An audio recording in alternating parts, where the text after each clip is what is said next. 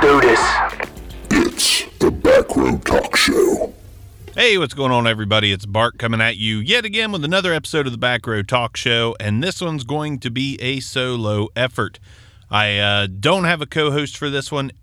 On that subject, if you are a Tool fan, a fan of the band Tool, I am going to be doing a 3 months later Tool review of Fear Inoculum. Just want to get on record my thoughts about the album well after it has been released. So it's been just a little over 3 months, and I just want to talk about how I feel now as opposed to how I felt then. So if you're a massive Tool fan, get at me on Twitter at Back Row Talk Show, and let's discuss the time and get something set up. Preferably would like for you to have a microphone. Do want the quality of the audio to be at least decent. So that is going to be a requirement. But until then, it has been a while, roughly 5-6 weeks since I've put out an episode. Holidays are busy and crazy. That being said, I do want to focus a little bit more on this podcast, and I do want to release episodes more frequently, but I also would like to bring episodes that have interesting guests with interesting topics. So if you want to be a guest on the show, if you have something interesting that you need to say, come on the talk show, let's talk about it, and let's make something magical happen on the podcast format. It's a great, great thing about podcasts. You can talk about anything that's important to you, or anything that's not important to you for that matter. So I just wanted to release an episode today to talk about a couple things that I had viewed over the weekend, just a little mini review, so to speak, because one of the movies that I got the pleasure of watching this weekend is sure to be a hot topic all holiday season long, and that is Frozen 2. Let me preface this by saying I actually really enjoy animated movies, Pixar movies especially, but animated movies, there's something about them, no matter how old I get, they just bring a little bit of joy to me, and I think they bring a lot of joy to other people as well. So I was really looking forward to Frozen 2 before I watched the trailer. Now here's something, I don't know if it was intentional by Disney or not, but the trailer sucked ass. The trailer was a hot, steamy pile of ball sweat garbage. It was awful. I saw the trailer and I instantly thought this is going to be a shit sequel.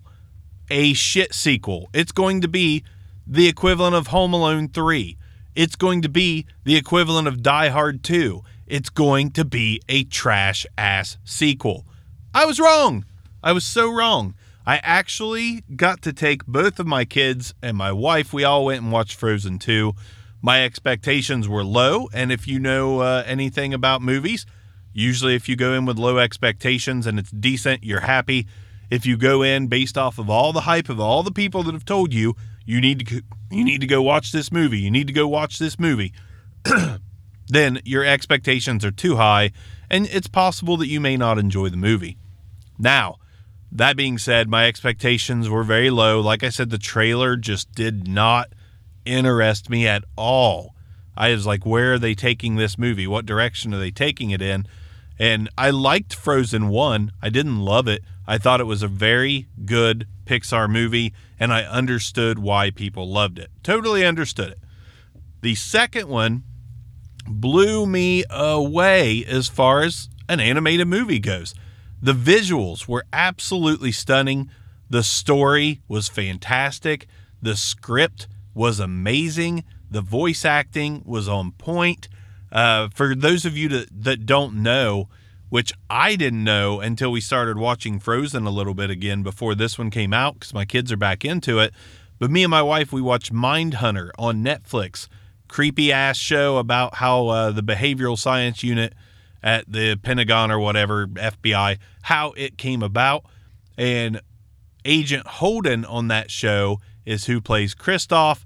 So once I learned that someone I really enjoyed in a TV show was the voice actor in Frozen and Frozen 2, it gave a little added substance for me a little bit. So basically, I don't want to ruin any of the movie for you, but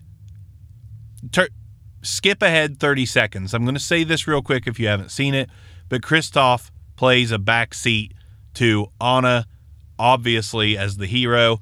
This movie is very much about female empowerment and the love of sisters, and just like the first one, but this one takes it that next step. It goes up another step and shows both of these girls being absolute badasses, especially Anna. And the message is something that we need in 2019 going into 2020.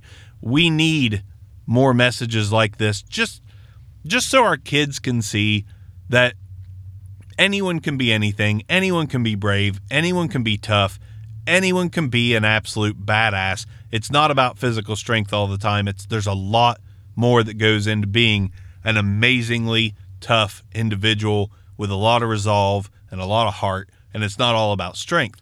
And the movie just hit on so many points. It's so much deeper than most animated movies, which Pixar pulls that off pretty well anyways, but it's very deep, very detailed, and there's so many moments that your jaw drops, just like, wow, this is very, very well done.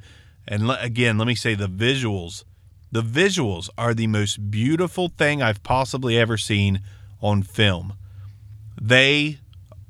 I was speechless after seeing the visuals in this movie. Multiple points. The water horse, which isn't really ruining a lot. And I won't give it away, but a moment where Elsa is in sort of an ice cave. And what happens in that cave is just absolutely gorgeous. So even if you're not a fan of animated movies, even if you didn't like Frozen 1, this is kind of worth seeing just to see how far technology has came and how Pixar is continually raising the bar on what their animated movies look like. It is absolutely stunning. Stunning, stunning, stunning. And everything was on point. There really was nothing that I didn't like about this movie. I thought it was excellent from start to finish. And to me, it's the best Pixar movie ever created instantly. It was that good. So blew the first one away, in my opinion. So if you haven't seen it, or if you were wondering about my opinion, I thought it was great. I think you should go see it, no matter what you enjoy on the big screen. I think it's worth watching. Now, the reason for the title being so fucking weird is the next night I followed that up by watching the Netflix movie about Ted Bundy. Honest to God, I can't even remember what it's called. I guess I should look it up as I'm talking about it. But my wife is really big into murder. She loves the My Favorite Murder podcast. She's addicted to that.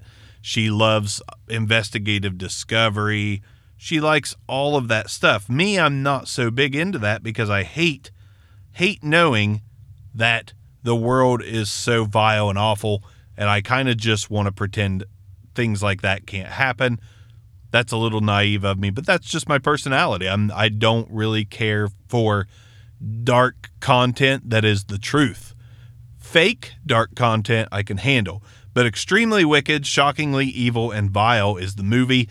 It is starring Zac Efron. It has Jim Parsons from The Big Bang Theory. James Hetfield of Metallica is in this movie. John Malkovich is in this movie. There's others that I'm going to miss, but it is so, so good. If you're into that kind of thing, I don't know a lot about Ted Bundy. I don't research these things like my wife does, but it was extremely interesting. It was extremely interesting to see the viewpoint from his longtime girlfriend of the movie. I guess the movie was based off of her memoirs, but Zac Efron did an absolutely amazing job because I did watch some Ted Bundy clips on YouTube and some other things out there to kind of gather what this guy was like. And he was, I hate to give credit, and I'm not trying to compliment him, but as a personality con artist, the guy is extremely impressive. He played the part of the innocent guy to a T, even though he had done all of these horrible things. All the acting in this movie was fantastic. Zac Efron is probably one of the most underrated actors in Hollywood right now. The guy can play just about any role, and he can do it well, but unfortunately we all see him as the High School Musical kid. That changed for me a lot over the past couple years in some of his movies, but this one cemented his place to me as a big-time Hollywood actor. So this movie, what I liked about it, it didn't show anything graphic. There wasn't anything extremely disturbing visually. It was all just very creepy as far as the dialogue went.